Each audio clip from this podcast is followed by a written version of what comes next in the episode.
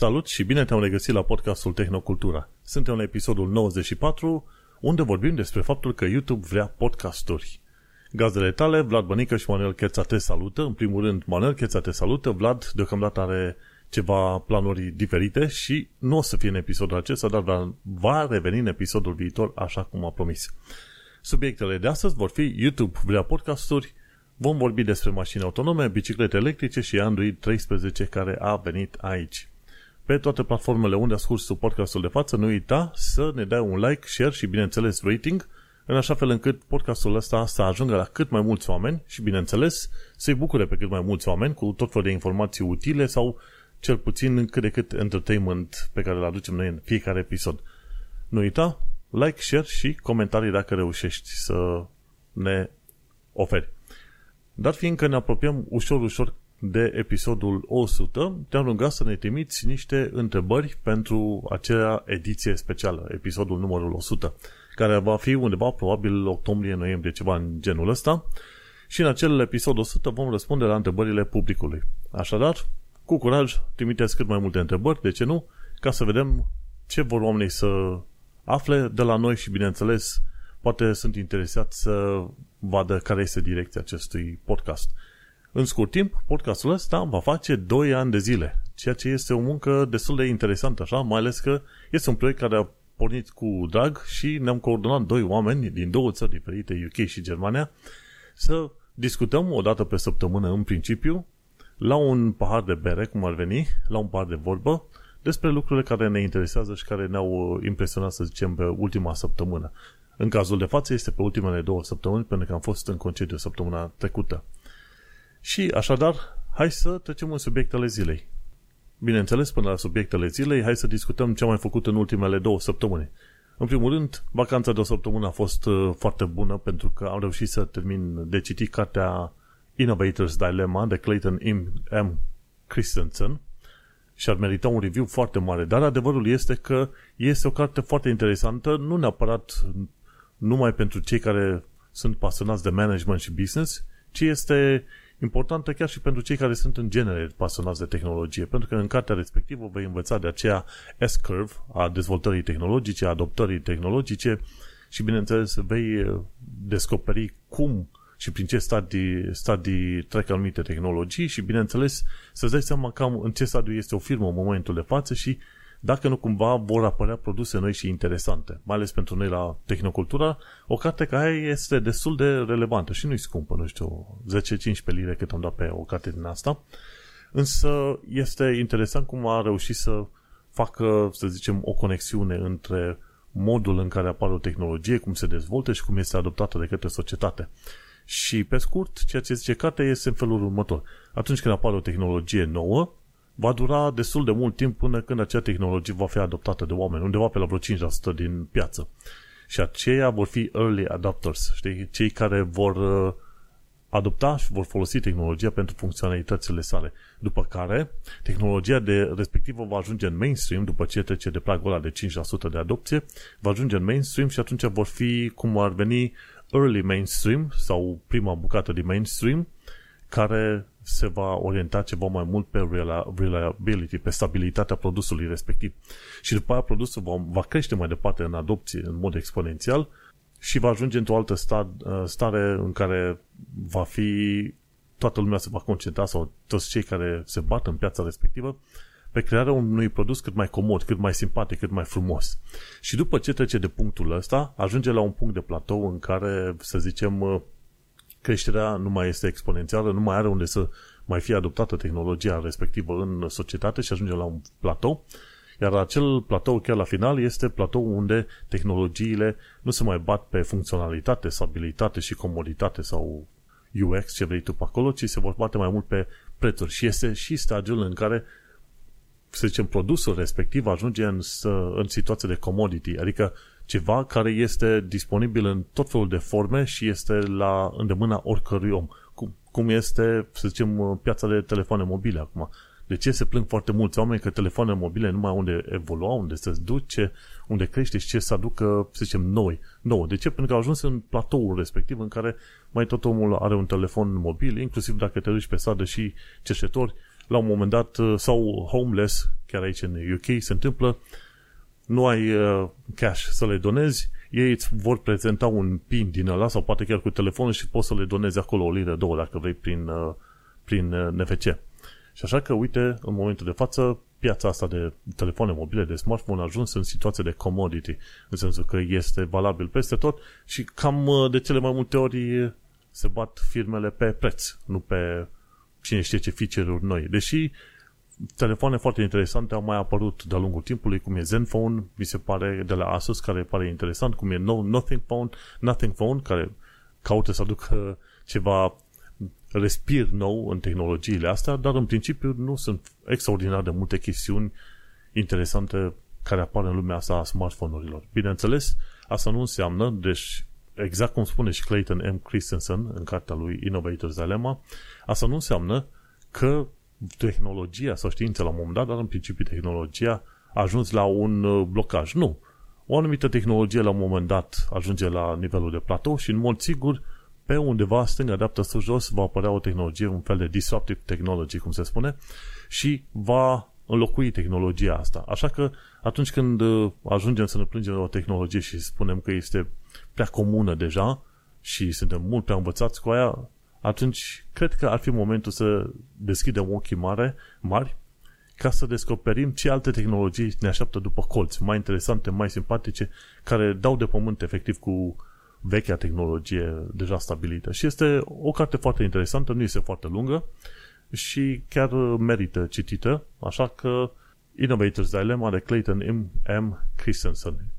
Acolo ce se mai discută la un moment dat și de faptul că odată ce un uh, produs a ajuns în piață și a ajuns să fie adoptat de foarte mulți oameni, produsul respectiv se, se duce încet încetul către varianta de enterprise sau de varianta de premium. Un caz foarte clar e OnePlus, nu? Undeva prin 2000, uh, ce știu, 2013, 2014, când a apărut OnePlus, toată lumea prin România, prin Brașov, acolo, lăuda ca fiind uh, telefon super mișto, avea feature-uri bune și făcea poze chiar foarte fain. Și oamenii l-au lăudat pentru că era și ieftin. Pe măsură ce au trecut ani, ai descoperit că acum OnePlus se duce către varianta premium, adică telefonul va fi undeva 800 până la 1000 de euro, ceva de genul ăsta. Și cu Vlad am fost de acord că un telefon în mod normal, în ziua de astăzi, dacă nu ai mofturi prea multe, ar trebui să fie nu mai mult de 200 de lire, euro, ce vrei tu pe acolo. Și uite-te cum uh, și cum OnePlus s-a dus către varianta de premium, a făcut un vid în partea de telefoane mai ieftine. Și în vidul ăsta intră acum Nothing Phone. Și nu numai Nothing Phone, există și, mi se pare, wireframe și alte tipuri de telefoane pe acolo care ar putea intra în varianta asta mai ieftină, dar totuși se duc și alea, undeva pe la 350-400 de euro, când ar putea să coboare prețul liniștii pe la vreo 200. Și uite-te că există așa, deocamdată, o variantă de vid, ca să zicem așa, partea mai ieftină de telefoane, undeva între, ce știu, 100-300 de euro. Și cartea asta ne spune că vidul ăla va fi, la un moment dat, umplut. Bineînțeles, nu spune cartea în mod specific de telefoane mobile, ci trendurile în tehnologie vor, vor fi scoase în evidență de către cartea asta. Clayton M. Christensen, Innovators Dilemma. Foarte faină. Și așa, fără vorbă lungă, hai să trecem în ce am făcut eu în ultima săptămână și ceva. Și am făcut o nesimțire foarte mare, gen m-am înscris la Disney Plus. Pentru simplu motiv că pe Disney Plus găsesc două chestii care mă interesează foarte mult. Unu, filme Marvel, inclusiv seriale Marvel pe care nu le găsesc în nici o altă parte, gen Netflix sau Amazon Prime Video. Și al doilea, Simpsons. Au, mi se pare, vreo 31 sau 30 de sezoane de Simpsons. Bineînțeles, mai au și X-Files pe acolo, dar deocamdată aia mă interesa pe mine foarte mult. Și, bineînțeles, e și Star Wars, seriale de la Star Wars. Într-adevăr, costă destul de mult pe an, undeva 80-90 de lire, dar dat fiind că Amazon Prime m-a învățat să plătesc pentru tot felul de filme, gen o închiriere de film undeva între 2 până la 5 lire, am stat și am calculat, zic, măi, câte seriale sunt acolo la ăștia de la Marvel, bineînțeles, cât mai sunt alea de la Disney și uite-te că poți să alegi o tonă și dacă ai plătit pentru fiecare episod sau serial în genul ăsta, ai descoperit că până la urmă ești mai ieftin dacă plătești pe un an de zile, ceva de genul ăsta. Și chiar de curând a apărut în uh, noua listă de la Marvel pe Disney Plus și Hulk, care este avocată și care este verișoara lui Bruce Banner, care este Hulk. Așa că descoperim o, o parte nouă a universului și bineînțeles că și Hulk este pe Disney Plus, care deține Marvel Studios. Bineînțeles, tot pe Disney Plus am, uh, am reușit să urmăresc câteva shorturi foarte interesante cu I Am Groot, când era copil, pui mic. Am văzut uh, Miss Marvel de curând și bineînțeles am mai văzut vreo câteva din asta, gen The Falcon and the Winter Soldier, Loki, am văzut WandaVision și mai era și ăsta altul cu Arcașul. Efectiv, am uitat numele.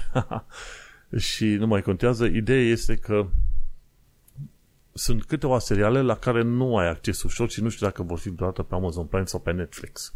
Hawkeye, da. Deci am văzut și Hawkeye, este un întreg sezon și bineînțeles și Moon Knight, la fel. Toate astea fac parte din universul uh, Marvel și universul Marvel este un univers, să zicem, cel puțin ciudat.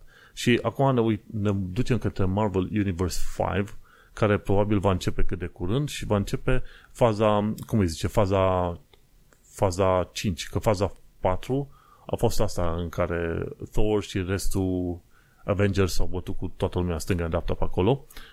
Și în faza asta 5 cred că o să intrăm în chestiuni ceva mai ciudățele și mai fantastice decât, decât în uh, faza 4. Oricum, ideea este că de la Marvel am avut ocazia să urmăresc câteva sezoane din astea interesante, gen WandaVision, Falcon and Winter Soldier, Loki și uh, bineînțeles mai nou e și Hulk și am înțeles că undeva, mi se pare că într-o lună, maxim două, o să fie tot pe Disney Plus. Descoperim uh, Thor Love and Thunder. Nu știu dacă este și serial sau doar film din asta mare, cinematic, dar vom vedea. Și, bineînțeles, pe lângă asta am mai descoperit și serii Star Wars, de exemplu Mandalorian, care este o variantă mai nouă, foarte interesant, Boba Fett, la fel foarte interesant și mai nou, și mi se pare că pe lângă asta mai era și asta, în afară de Boba Fett, mai era și Obi-Wan Kenobi, da. Trei seriale foarte faine și, bineînțeles, mi-a plăcut să văd cum cei uh, de la studioul ăsta, Lucas Studios, au menținut, să zicem, uh, oarecum atmosfera. De când știm noi filmele alea de Star Wars din anii 70-80, eu le-am văzut pentru prima oară, unele dintre ele abia prin anii 90-2000 încolo. Dar uh, au menținut cumva atmosfera și modul de lucru și modul de a se comporta pe acolo, foarte simpatic pe acolo. Și vezi, până la urmă, să zicem, Disney Plus cam merită 80-90 pe an, deși ziceam la un moment dat că eu chiar nu o să am uh, chef să mai plătesc pentru încă un serviciu. Dar uh, știi cum este, când ai câteodată mai mult timp, bineînțeles poți să te folosești de el. Desigur, mă bucur foarte mult de faptul că am uh, și Simpsons acolo și văzusem din România până la sezonul 20 și acum am început să mă uit din nou de la sezonul 20 în sus încolo. Și cam atât. Disney Plus. Asta e o, una dintre chestiile pe care le-am făcut. O altă chestie pe care am făcut-o în ultimul timp și pe care o recomand și altora dacă chiar au nevoie, mi-am cumpărat un Elgato Wave Mic Arm. Mic Arm. Este, de fapt, un braț din asta flexibil pentru uh, un fel de suport, ca să zic așa, pentru microfon. Și ăștia de la Elgato, bineînțeles, e, suportul este destul de scump, adică aproape de 90 de lire, dar este foarte simpatic. Are doar uh, două extensii foarte simpatice, care se flexează liniștit stânga-dreapta. Nu sunt prea multe fire implicate, firele pot fi ascunse cumva în acele bare metalice de la cele două brațe și se culisează în lateral, nu pe partea de sus cum îmi venea celălalt aparat. Celălalt, care era un fel de arm stand, cum îi zicea, suspension boom scissor, în gen de foarfecă și suspendat cu arcuri sus, era, era foarte enervant și mi-am prins degetul ăla de vreo câteva ori, am zis, ok, hai că m-am enervat, îmi schimb uh, brațul ăsta de microfon în ceva mai simpluț, iar ăștia de la Elgato au creat un braț foarte simpatic, Elgato Wave Mic Mic Arm LP, ceva de genul ăsta. Și este foarte curat, este design foarte bun, simpatic, ține microfonul fără niciun fel de problemă și, într-adevăr, îi dă un alt aer, să zicem, biroului ăsta. Sunt foarte mulțumit de, de el și chiar folosim brațul ăsta, înregistrez în momentul de față cel mai nou episod de la Tehnocultura.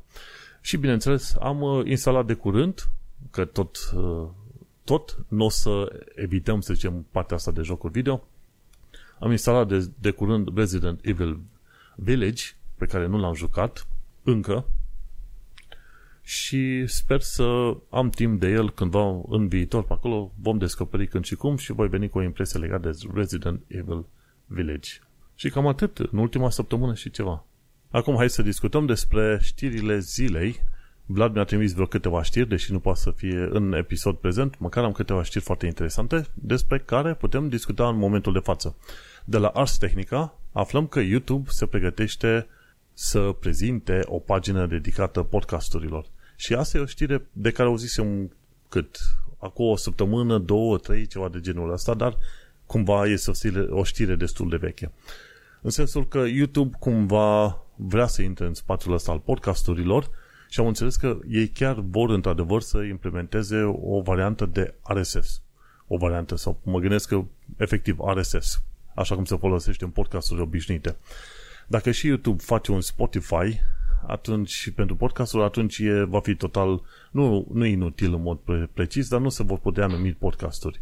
Podcasturile în mod precis au o componentă tehnică numită RSS, feed-urile RSS îți permit să asculti în format video sau audio, nu contează, acel podcast pe orice fel de platformă vrei tu. Platforma respectivă va descărca fișierul RSS, va verifica dacă este ceva nou și, bineînțeles, tu vei putea asculta fișierul audio sau video prin platforma respectivă. Programul respectiv nu contează. Acum nu știu dacă YouTube într-adevăr va face ceva de genul ăsta. Dacă va face doar o pagină dedicată podcasturilor, în sensul că, uite aici avem câteva celebrități care au așa numite podcasturi, atunci va fi o chestie destul de tristă și cel puțin se vede că, deși YouTube și Google sunt echipe mari de engineers, de ingineri, până la urmă sunt și mari marketeri și acolo preferă să minte și să spună, uite, asta sunt podcasturi. Nu, sunt podcasturi, sunt emisiuni. Toți oamenii care fac emisiuni pe o platformă, ai emisiune pe platforma respectivă. Atâta timp cât emisiunea ta nu, este, nu poate fi distribuită prin RSS, e mai greu să o numești podcast în modul strict și tehnic. Și atunci vom trăi și vom vedea până la urmă ce se va întâmpla pe acolo. Știrea de la Ars Technica este destul de scurtă și mi se pare că uh, nu e cât. Ăștia de la Ars Technica chiar spune, este a patra încercare a Google, în principiu, ca firmă, de a crea până la urmă o secțiune de podcasturi. Inclusiv Google Reader înainte avea o secțiune pe unde putea asculta podcasturi. Și chiar mi-am adus aminte că, într-adevăr, în Google Reader putea avea un feed din asta de podcasturi și chiar putea asculta la un moment dat, ce știu, fișierul ăla la audio.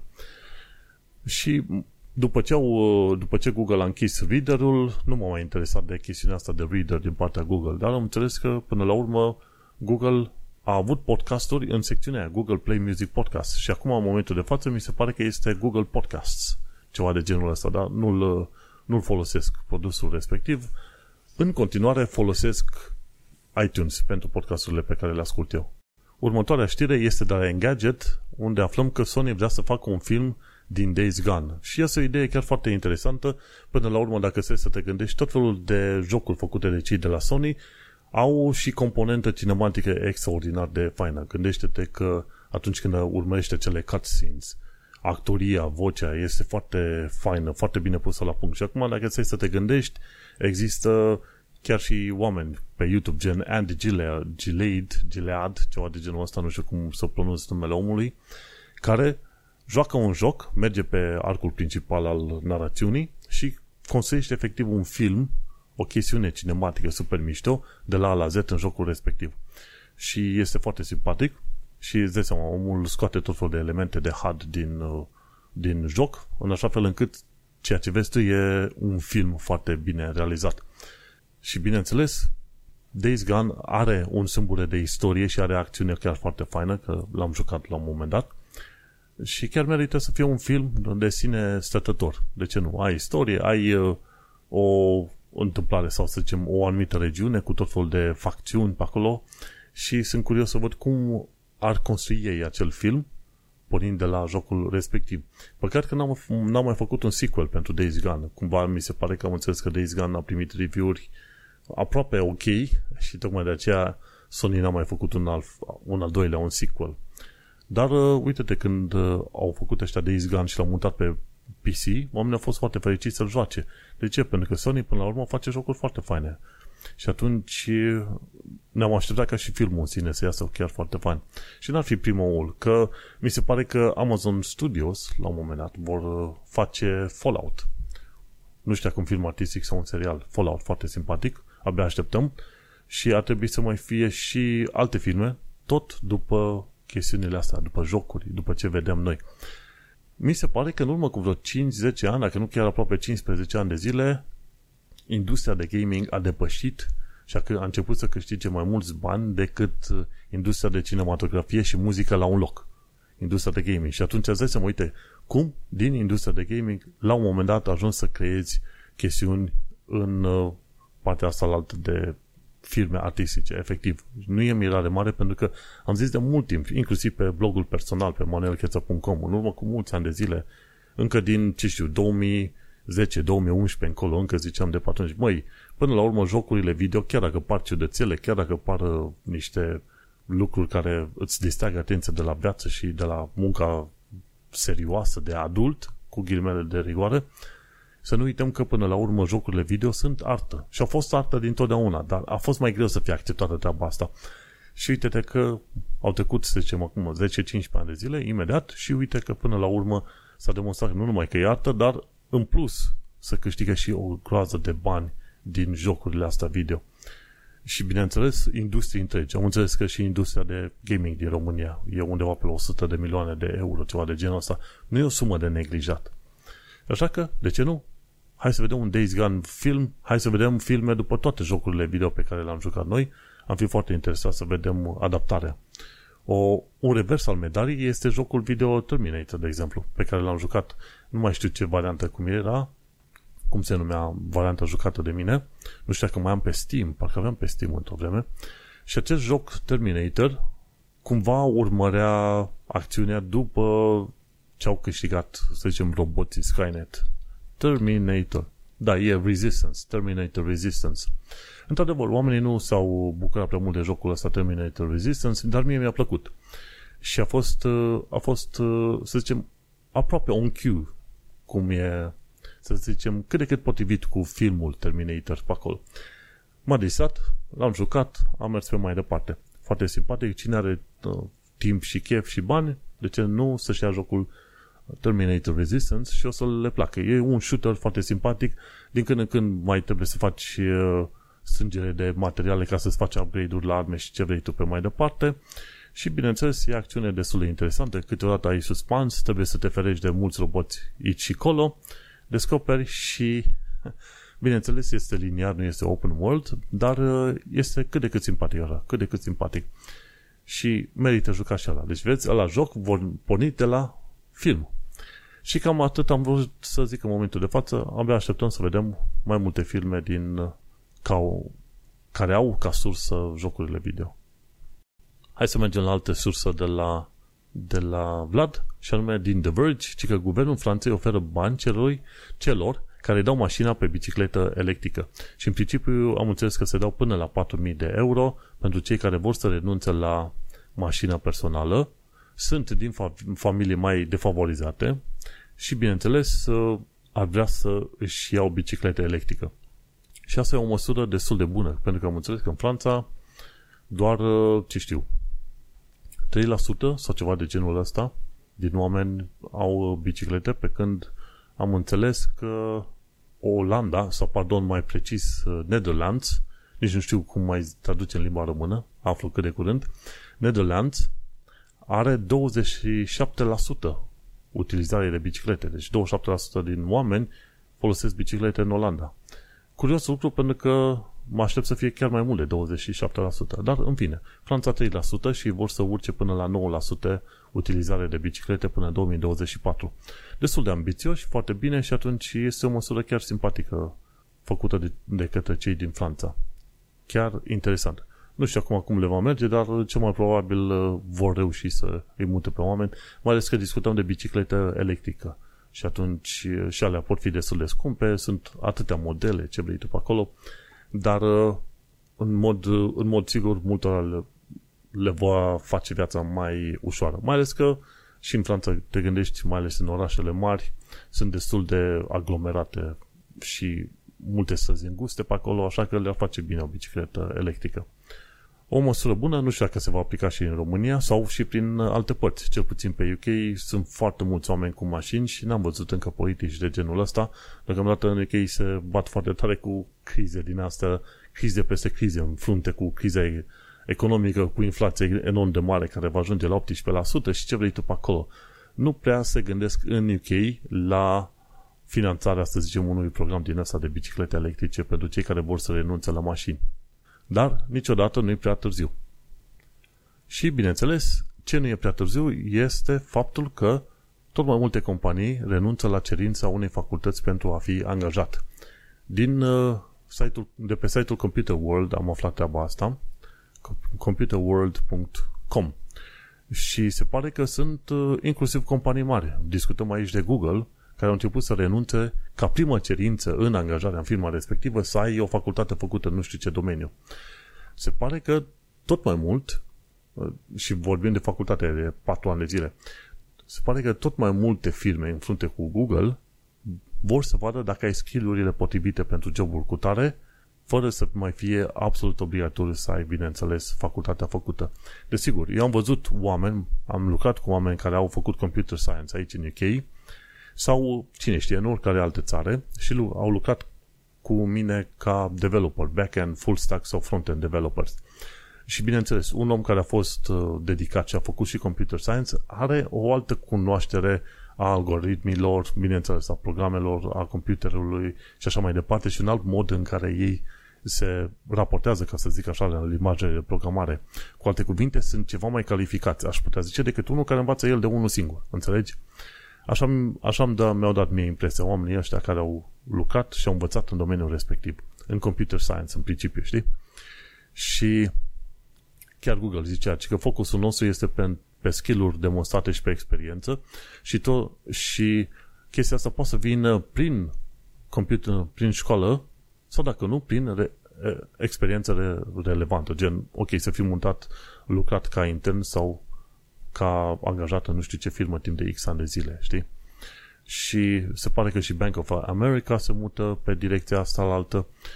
Uh, mai nou General Motors, Motors, uh, după aia mai e IBM și Tesla, la fel, vor să au îndepărtat cerința asta principală ca tu să ai nu știu ce facultate făcută și este chiar uh, foarte interesant. Acum, nu știu dacă este vorba numai și numai de chestiuni de IT. Articolul ăsta de față spune că este valabilă chestia asta pentru mai multe domenii, nu numai pentru IT. Și mă bucur. Mă bucur. Pentru că, în principiu, IT-ul a fost mai întotdeauna favorizat. A fost situații în care te-ai putut angaja și la firme mari, fără să trebuiască până la urmă această, să zicem, facultate, deși nu se spunea în mod direct, ok, uh, te acceptăm și fără facultate dacă ai experiența relevantă comercială. Dar e bine că cumva se duc uh, se duc, se îndepărtează de asemenea cerințe pentru că până la urmă nu, nu ai nevoie în foarte multe domenii să ai aceeași școală de 4 ani de zile. Bineînțeles, te-ar ajuta și ai avea niște concepte mai bine puse la punct, dar dacă poți să înveți de unul singur, cum sunt foarte mulți oameni care învață web development, atunci, de ce nu? Poți să fii angajat și poți să fii competitiv în, în domeniul în care vrei să te angajezi. Sunt curios să văd dacă și în România mai așa. Am înțelesesem că la un moment dat se cerea să ai 12 clase făcute să te angajezi și ca măturător de stradă sau la curățenie sau unde vrei tu pe acolo. Ți se cereau diplome pentru orice. Ori cu România e în felul următor. Dacă ai acele diplome, în principiu nu te ajută, iar dacă nu le ai, te încurcă. Cam asta a fost regula și descoperită de mine de-a lungul anilor. Și sper că și în România vor renunța nițel la tot felul de diplome astea amărâte și prostești și se vor orienta efectiv pe ceea ce poate să facă omul. Foarte interesant și uite-te că dacă firme mari ca Google, IBM și Tesla pot să facă treaba asta, desigur și firme mai mici din România. Hai să mergem la o altă știre de la TechCrunch, ci că legea din UK dă vina pe firma producătoare dacă mașina autonomă face accidente. Și știi, aici ar merge un sunet din ala pam, pam, pam, pam, și în principiu despre ce este vorba aici? Dacă ai o mașină autonomă, nu cu driver assist, deocamdată Tesla ce face are autonomie de nivel 2 cumva, un fel de driver assist. Nu au autonomie reală, pe bune, înțelegi? Și dacă ai o mașină care este certificată ca, o să zicem, mașină autonomă, mi se pare că ar trebui să fie la nivelul 5 ca să fie certificată pe bune ca mașină autonomă și nu cred că există, cred că ar fi doar uh, o mașină foarte scumpă de la Mercedes S-Class, care ar fi într-adevăr de nivel 4 și aia ar fi cea mai avansată, restul ar fi cam la nivel 2, ar fi 5 nivele de autonomie. Și în principiu, odată ce e o mașină considerată de către legea din UK ca fiind autonomă, atunci orice fel de accident are loc, firma producătoare va fi răspunzătoare de acel accident. Și mie mi se pare corect. Pentru că în momentul în care tu zici, tu ca firmă zici că preiei controlul transportului omului din punctul A în punctul B, omul nu mai are de ce să fie făcut responsabil. Să nu uităm că mai devreme sau mai târziu, mașinile astea vor fi transformate într-un fel de transformation, tra- transport pods, un fel de cutiuțe de transport, care nu vor avea nici pedale, nici, cum se zice, nici volan, nici nimic. Efectiv, te-ai suit, spui dumă la punctul Z și te va duce în punctul ăla. Normal că omul care este doar pasager, nu mai poate fi luat la răspundere, răspund, nu mai poate fi tras la răspundere în momentul respectiv. Și mie îmi place că în UK au uh, mers pe direcția asta foarte interesantă și foarte, să zicem, uh, modernă, ca să zicem așa, o abordare foarte modernă legată de mașinile autonome. Și cel mai probabil, odată ce UK a făcut treaba asta, și UE va veni cu o idee similară și, bineînțeles, și în, în uh, SUA, în America, se va aplica o chestie de genul ăsta, știi? Că cumva se influențează astea trei entități, cumva se influ- influențează între ele. Și așa că abia așteptăm să vedem când și cum se va aplica legea asta și, bineînțeles, când vom vedea mașini cu adevărat autonome pe străzile din Londra, deși știu că la undeva, la vreo 5 km de unde stau eu în Londra aici, se testează mașini autonome și mi se pare undeva Hounslow, cred că zicea ceva de genul ăsta, într-un parc suficient de mare, un fel de campus din asta universitar, nu chiar oricum și pe stradă. Iar prin zona Greenwich știu că se testează în momentul de față, să zicem, mașinuțele astea micuțe de transport, de pachete, ce vrei tu pe acolo, roboții de aia micuți care merg la jumătate de oră distanță. Cumva, UK vrea să fie printre, să zicem, țările care adoptă cât mai repede asemenea mașini autonome și cum ziceam și anul trecut, la un moment dat, specificau că undeva până prin 2025, UK vrea să aibă mașini autonome pe stradă. Și vorba aia, uite, 2022 e dus, 2025 e la 2 ani distanță. Nu, e, nu, nu mai e mult timp până atunci, dar cumva au creat lege în direcția asta și mi se pare că în UK au fost uh, trimise ceva fonduri, nu știu, mi se pare 100-200 de milioane de lire pentru susținerea inițiativelor legate de mașini autonome. Vom trăi și vom vedea, dar este un semn foarte bun și uite-te cum istoria tehnologiei se desfășoară exact în fața noastră, în momentul de față. Acum să ne uităm la următoarea știre, respectiv cea venită de la Google, ci că avem Android 13.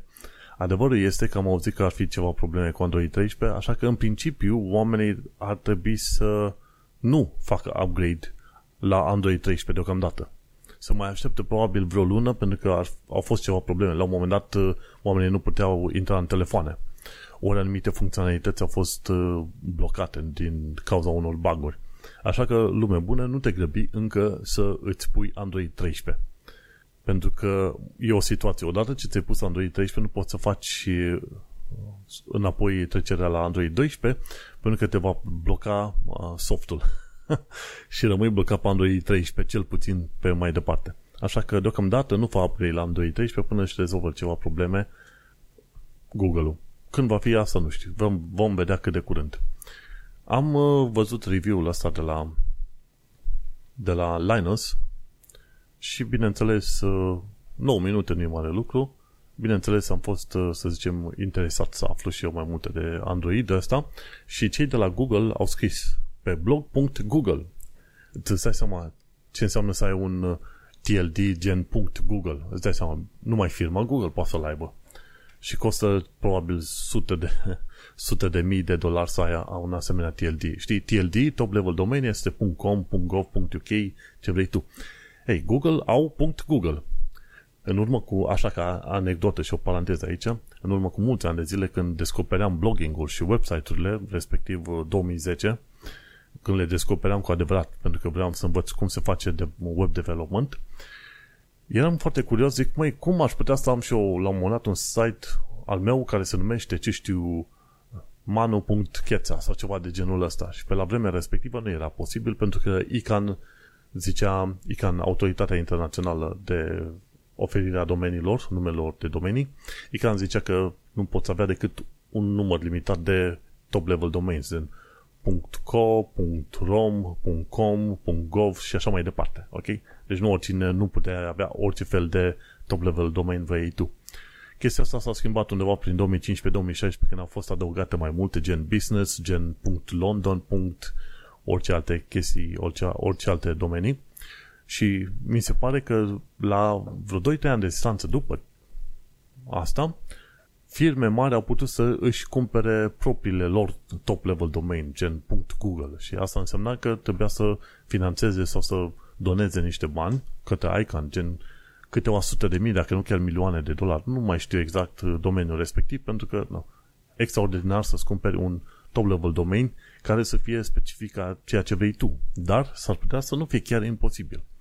Și uite-te că blog.google e foarte interesant, nu e .com sau ceva, e .google. Și aici ei discutau pe site-ul lor despre Android 13 și ce face. Și acum, ca idee generală, hai să discutăm despre ceea ce a zis Linus în review-ul lui. Iar concluzia generală a lui Linus este că sunt câteva improvement aduse la Android 13 față de 12, nu este chestie mare, nu întorc, să zicem, cei de la Google universul pe dos și reinventează planeta și ce vrei tu pe acolo. Și este un lucru bun. Sunt o serie de fixuri aduse la, ce știu, interfață, la Material U, la modul în care poți alege paleta de culori și ce vrei tu pe acolo. Anumite interacțiuni au fost îmbunătățite. Îți dai seama când de la o versiune majoră de, de op- sistem de operare la alta, ce faci tu este să schimbi culorile și mai apoi să permiți oamenilor să vadă să zicem, sliderul ăla de, de la Spotify, de la Media Player, știi, să-l poți muta stânga-dreapta pe acolo, știi? Când ajungi la chestii de, de genul ăsta, știi? Băi, n-au UX designers ce vrei tu pe acolo? Probabil că au. Dar, uh, bineînțeles, ca în orice fel de firmă în asta mare, gigant, există, să zicem, uh, tot fel de echipe care se bat între ele ca să își scoată produsul sau feature-ul sau programul la suprafață și nu întotdeauna lucrurile cele mai bune și cele mai simpatice care ar putea și la suprafață ajung să și iasă la suprafață. Și în fine, ideea este că în principal poți să-ți alege anumite în funcție de aplicație, anumite palete de culori pe care le pot folosi aplicațiile respective. Media Player-ul îți va permite să muți sliderul ăla la mijlocul melodiei, la final, ce vrei tu pe acolo. Uh, și are o funcționalitate mai nouă legată de QR Code Scanner. Știi, în mod normal, ok, cum, cum poți să scanezi acel cod QR? și te duceai întotdeauna la cameră, ori se bea o aplicație separată, bine, pixelul poate să facă scanare de coduri QR prin cameră foarte bine, deci nu ai nicio problemă. Dar la altele trebuie să ai o aplicație specializată de scanare de cod QR. Așa că se pare că Google are o chestiune, să zicem, dedicată pe chestia asta, legată de codul QR. Ori te poți duce la cameră, nu mai contează, important e că poți să scanezi un cod QR mai repede. Interesantă chestie, erau oameni care credeau că codul QR va muri, dar uite că n-a, n-a murit și ideea este că devine din ce în ce mai enervant și când te duci în oraș aici în Londra, în multe locuri îți afișează un cod QR, uite, comandă prin codul QR masa ta, ce vrei tu să mănânci la fast food-ul ăsta sau ce vrei tu. Și poate să fie destul de enervantă treaba asta când uh, tu n-ai chef să faci comanda online. În fine, pe mai departe ce descoperim pe acolo, notificările vor fi opt-in, Adică dacă instalezi o aplicație, te va întreba dacă vrei să permiți notificări sau nu. Înainte, cumva, Android-ul permite aplicațiilor să-ți prezinte by default uh, notificări. Iar chestia asta era enervantă. Mergem pe mai departe. O chestie mai interesantă, care mi s-a părut mie și pe care o folosesc destul de des, este clipboard-ul. Și ce se întâmplă? Când văd o știre, citesc o știre pe filie sau pe tot felul de site-uri, nu toate site-urile au share to Twitter. Eu folosesc Twitter un fel ca serviciu de bookmarking. Dau share pe Twitter la chestiunile care mă interesează și mai apoi le culeg și le pun în uh, show notes la podcastul Tehnocultura ori la un român în Londra, una din astea două. Și atunci, ca să fac, să dau share câteodată, când nu am butoane de share, copiez cumva titlul în clipboard-ul telefonului și, bineînțeles, dau share la linkul respectiv. Varianta nouă în Android 13 este că poți să și editezi ce copiat în clipboard înainte de a da paste în alte părți. O altă chestie care mi se pare ceva mai interesantă decât asta este faptul că după o oră mi se pare clipboard-ul va fi șters. Și adevărul e că e o idee foarte bună că nu odată mi s-a întâmplat să copiez, să zicem, adresa mea de e-mail și să rămână în clipboard și după o oră, două, trei, zic că ok, hai să dau paste în nu știu ce uh, formular și apărea adresa mea pe acolo. Zic, ups, e bine că până la urmă clipboard-ul se va curăța după o oră, că, pentru că în principiu nu ai nevoie de chestia asta, știi? Și o altă chestie interesantă este atunci când uh, o anumită aplicație își cere permisiunea să uploadezi, ce știu, un fișier sau ceva, nu va trebui să mai dai permisiune la, ce știu, un întreg folder sau o întreaga utilitate, gen Photos. Nu. Îți dau voie să uploadezi doar o singură fotografie în serviciul tău și la revedere. Asta că este un lucru foarte bun.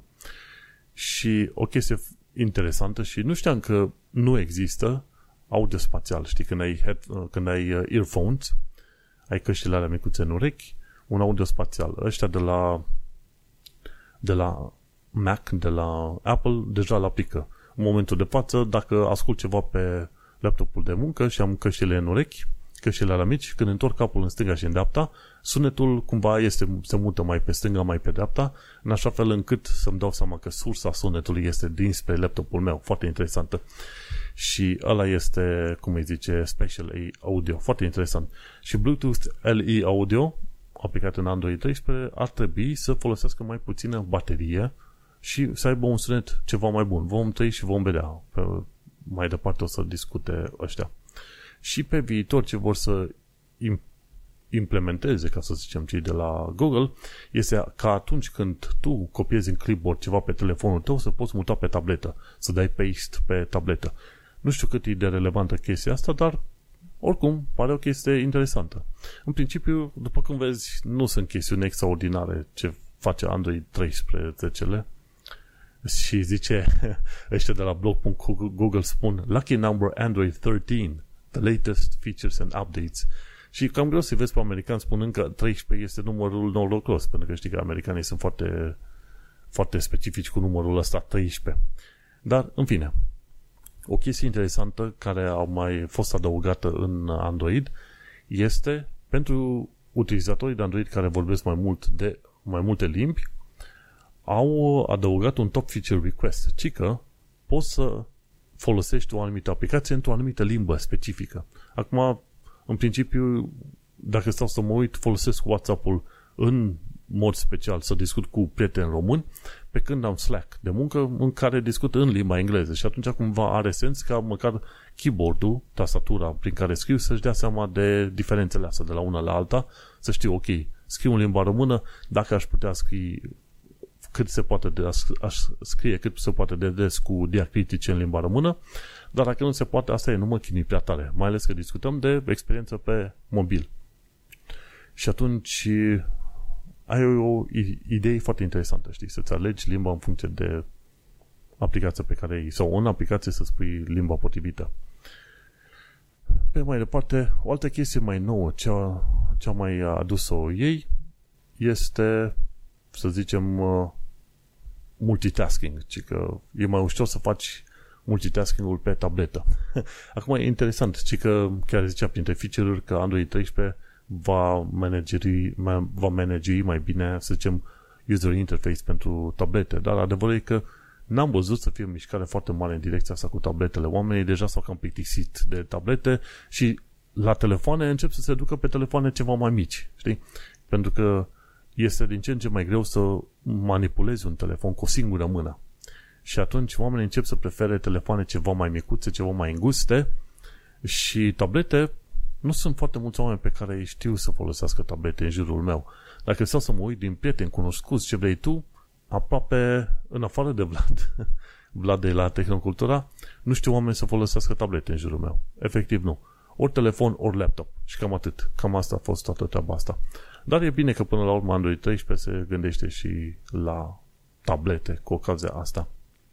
În urmă cu ceva ani de zile, să zicem vreo 5 ani de zile, era tam-tam foarte mare când apărea o versiune nouă de Android, Cupcake, Oreo, ce vrei tu pe acolo, era genială toată treaba asta, dar până la urmă, gândește-te, ai ajuns la 13 versiuni de sistem de operare, până la urmă lași codenames la o parte, deși cred că încă mai există acele codenames pe undeva, și oamenii nu mai sunt atât de pasionați. Gândește-te, am trecut prin atâtea versiuni, versiuni de Windows, de Mac, de browsere, de telefoane, de sisteme de operare pe telefoane și ce vrei tu pe mai departe, încât uh, efectiv nu-și mai are rostul. Doar să zici, băi, uite, am mai făcut ceva, am mai făcut niște upgrade-uri, niște, să zicem, reparații, am scăpat de niște bug și vulnerabilități și mergem pe mai departe. Și s-a dus așa, hai să zicem, farmecul ăla extraordinar. Ok, uite-te, o versiune nouă de Android, suntem super mega fascinați. Nu mai s-a dus moda aia. Îți dai seama, odată ce Android a devenit un sistem de operare foarte mare, mi se pare că are undeva între 5 și 10 giga cât un sistem de operare, efectiv de la un uh, desktop, nu? 5-10 giga pe acolo. Când ai trecut la varianta asta la altă și ai creat atât de multă funcționalitate în sistemul ăla de operare, e cam greu să mergi de la o versiune la alta să, să impresionezi cumva oamenii cu schimbarea asta de versiuni.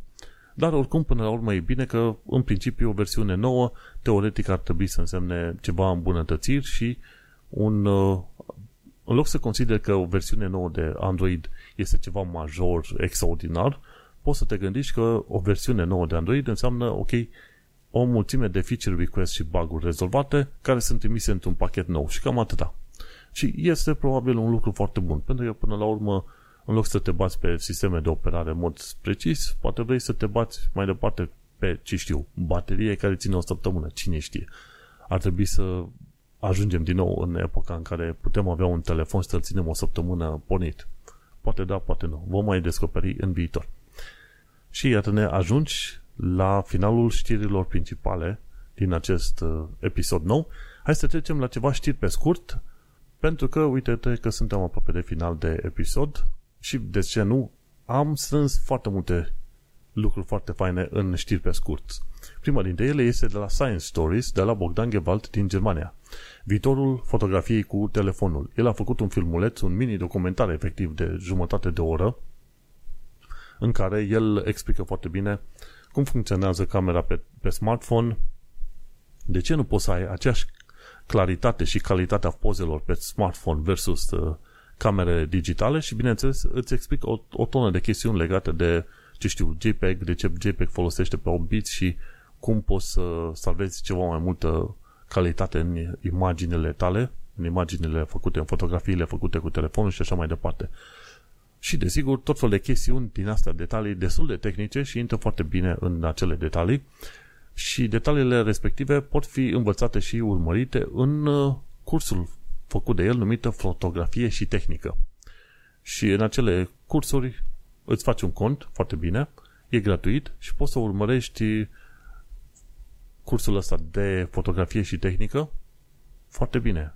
Deci, adâncime de culoare, senzor de imagine, full frame, cum va arăta viitorul fotografiei, valoarea ISO, timp de expunere, ce vrei tu pe acolo, gratuit și, bineînțeles, platforma asta sciencestories.org are și variantă plătită, dar sunt destul de multe lucruri gratuite pe platformă pe care le poți citi și învăța în limba română. Există prea puține materiale ca science-stories.org în limba română. Și nu, Bogdan nu ne-a plătit niciun fel de chestie, nouă ne-a plăcut și ne place în continuare ceea ce face omul ăsta și este un proiect în care aș fi vrut să văd, să văd cum se dezvoltă, să zicem, tehnocultura. În urmă cu mulți ani de zile când aveam uh, aspirații de genul ăsta, dar uite-te că s-a găsit cineva mai competent și mai hotărât decât mine, și anume Bogdan Gewalt de la sciencestories.org. De ce nu? Intră și urmărește acel material. Mergem pe mai departe, de la John Linenman pe Twitter, am văzut Pong în varianta fizică. Știi, jocul la Pong în care ai două linii verticale și lovesc o minge și mingea aia se duce în stânga și în dreapta pe acolo. Și câștigi puncte dacă reușești să împingi mingea respectivă în afara ecranului adversar. Și uite-te că cineva s-a gândit să facă varianta asta în forma, să zicem, uh, fizică. Foarte simpatic, îmi place foarte mult. Cine e interesant, de ce nu? Caută Pong in physical form sau ceva de genul ăsta. Mergem pe mai departe, următoarea chestie e de a zi din net. Ce am aflat de curând este că Google a blocat un atac de la un botnet care a făcut 46 de milioane de requesturi pe second. Deci gândește-te, e ca și cum ai avea 46 de milioane de oameni să, să încerce să intre pe site-ul tău în același timp. Ok?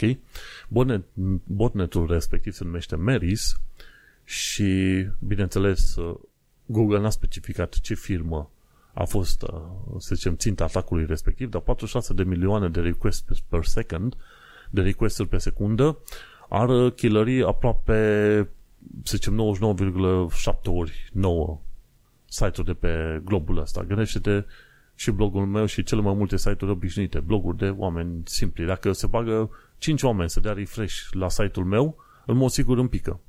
5 oameni care dau tot, tot refresh pe acolo, asta înseamnă 5, 5 uh, vizite concurente pe secunda respectivă, probabil că blogul meu pică. Alte site-uri ceva mai bine stabilite suportă 30 până la 60 de vizite concurente pe secundă și cam așa. Dar uh, și cam atâta. Cele mai multe cam pe acolo sunt 60 până la 100 de vizite concurente, alea site-urile mai mari.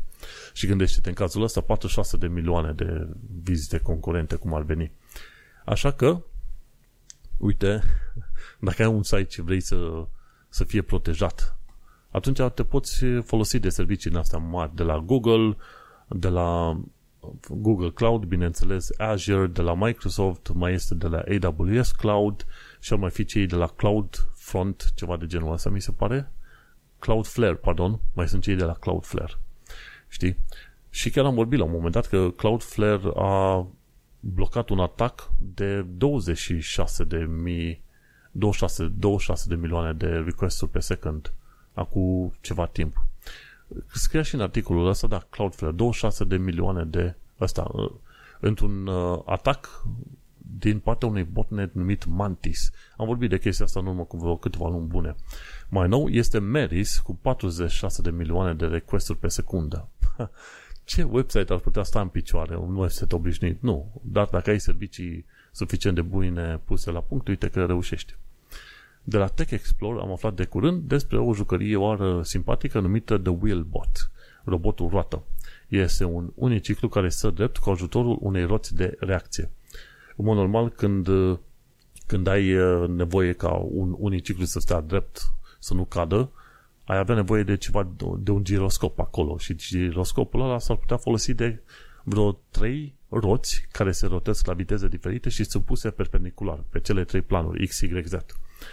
Ei, în cazul nostru, acest Willbot nu folosește un giroscop în genul ăla, ci folosește un, o roată de reacție.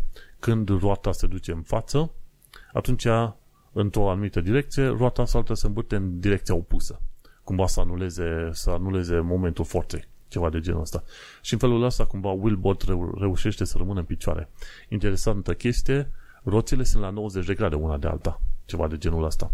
Și atunci chiar am urmărit un filmuleț foarte simpatic și arată, arată cum uh, stă ăsta în picioare, deci merge cumva înainte și înapoi, dar când este să cadă pe lateral, roata, cea de roata de reacție, accelerează într-o anumită direcție sau alta, în așa fel încât să contracareze, să zicem, căderea wheelboard într-o parte sau într-o alta. Foarte interesant uh, mecanismul ăsta și îți dai seama, dacă poți să obții un echilibru fără să ai nevoie de trei roți din asta dintr-un giroscop, de ce nu? Poate să folosești, poate folosești o singură asemenea roată.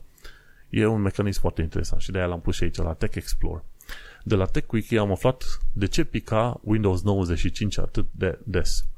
Am, uh, am avut o istorie chiar foarte scurtă cu Windows 95, mai mult am folosit Windows 98 în vremea 2000-2003, ceva de genul ăsta. Dar în principiu, cei de la TechWiki explică faptul că Windows 95 pica foarte des pentru simplu fapt că este, era un user interface construit peste MS-DOS, efectiv. Cum este și în momentul de față. Dacă ai Windows 10, Windows 11, să nu crezi că tot miezul o sistemului de operare a fost rescris pentru Windows 11. Nu. De obicei, variantele astea noi de sisteme de operare de la Windows sunt uh, ceva modificări de funcționalitate, modificări de interfață grafică și ceva de genul ăsta, dar nu în miezul problemei cum ar veni. În principiu, din ce înțeleg eu, Windows 10 și Windows 11 sunt niște skin-uri, cum ar veni, niște design, niște user interface, interfețe grafice, construite pe același miez de Windows NT. Și mi se pare că prima variantă de Windows XP a fost construită pe Windows NT și ceva mai uh, care managește ceva mai bine aplicațiile astea în multitasking. Și așa că de-aia să nu te mire că Windows 7, Windows 8, 10 și 11 sunt de fapt un fel de rescriere ale funcționalităților. Au mai adăugat, să zicem, securitate pe acolo și bineînțeles au schimbat interfața. Dar în principiu, miezul, acel kernel de care auzi pe online foarte des, este de Windows NT. Vechi de cât? E 2022, vechi de 20 de ani de zile, ceva de genul ăsta. Mergem pe mai departe. Ce am aflat de la Branch Education, e un canal de YouTube super, super tare care explică tehnologiile, tehnologia și știința unor uh, device-uri de orice fel de fel. Mai de curând, ei au explicat, au explicat cum funcționează Starlink Satellite. Și până să explică acolo ce, până să spun ce au explicat ei, uite-te ce filmulețe interesante mai au ăștia de la Branch Education. De exemplu, cum funcționează uh, mouse de calculatoare.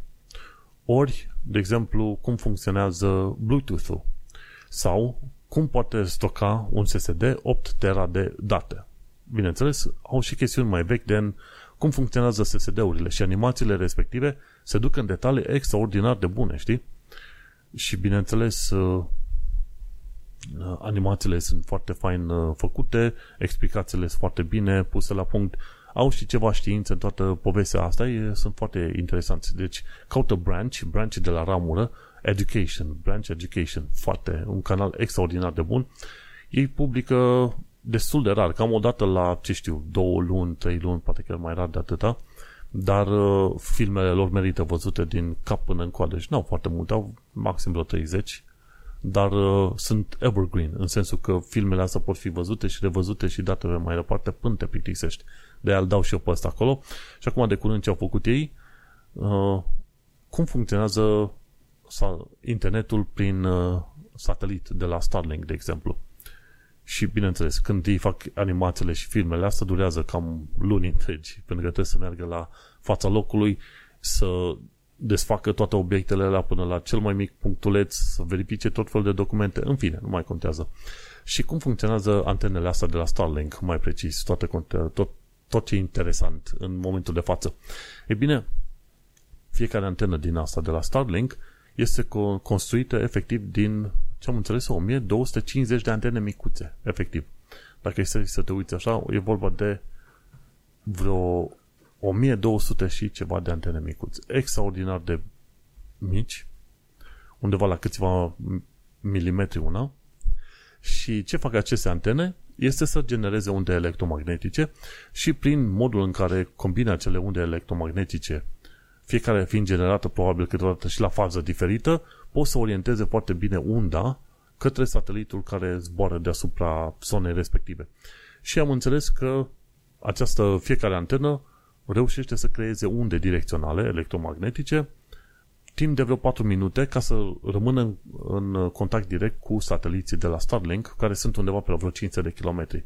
Și atunci, fiecare antenă din asta, la fiecare 4 minute, nu te trebuie să, să schimbe streamul de date și acea, acea, să zicem, acel fascicul de de unde electromagnetice către un nou satelit, tot către un nou satelit. Și este o chestie extraordinară că se pot obține în anumite zone unde nu sunt foarte multe antene, se pot obține, ce știu, 10, 20, 50 de megabits pe secundă download, ceea ce este un lucru extraordinar și teoretic Starlink ar trebui să ajute în zone de conflict sau în zone deșertice, ori în zone de pădure, ori mai nou în aplicații din asta pe telefon, pe avioane. Efectiv să ai Wi-Fi pe avion avionul zburând la o viteză oarecare, poate avea una, două, trei antene din, antene din asta de la Starlink și poate avea internet oriunde pe glob. E foarte interesantă chestia asta.